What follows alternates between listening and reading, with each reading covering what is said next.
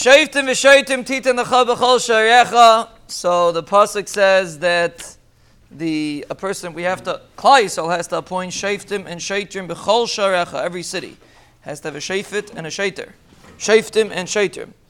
And the pasuk pshat is because the shafit understands the dynamics of his city, and therefore he's the one that's going to be able to paskin properly for his city. Every city has different dynamics. Every situation has different uh, situ- different uh, details that go into the uh, situation. And a mela, you need different shaftim. And the same thing with shaitrim, which is interesting. That's the shafit is the one that paskins.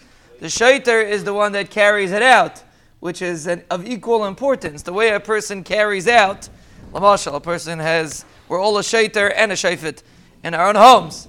Person has to be able to deal with each child al pi dar koi B'chol sharecha. A person has to realize every child, every situation is different, and there's no one size fits all. And you know, that's what the Torah is teaching us from a shayfit perspective and from a shaiter perspective, from carrying out the uh, threat or whatever has to be done, has to be done in a way that is possible, that fits according to the recipient.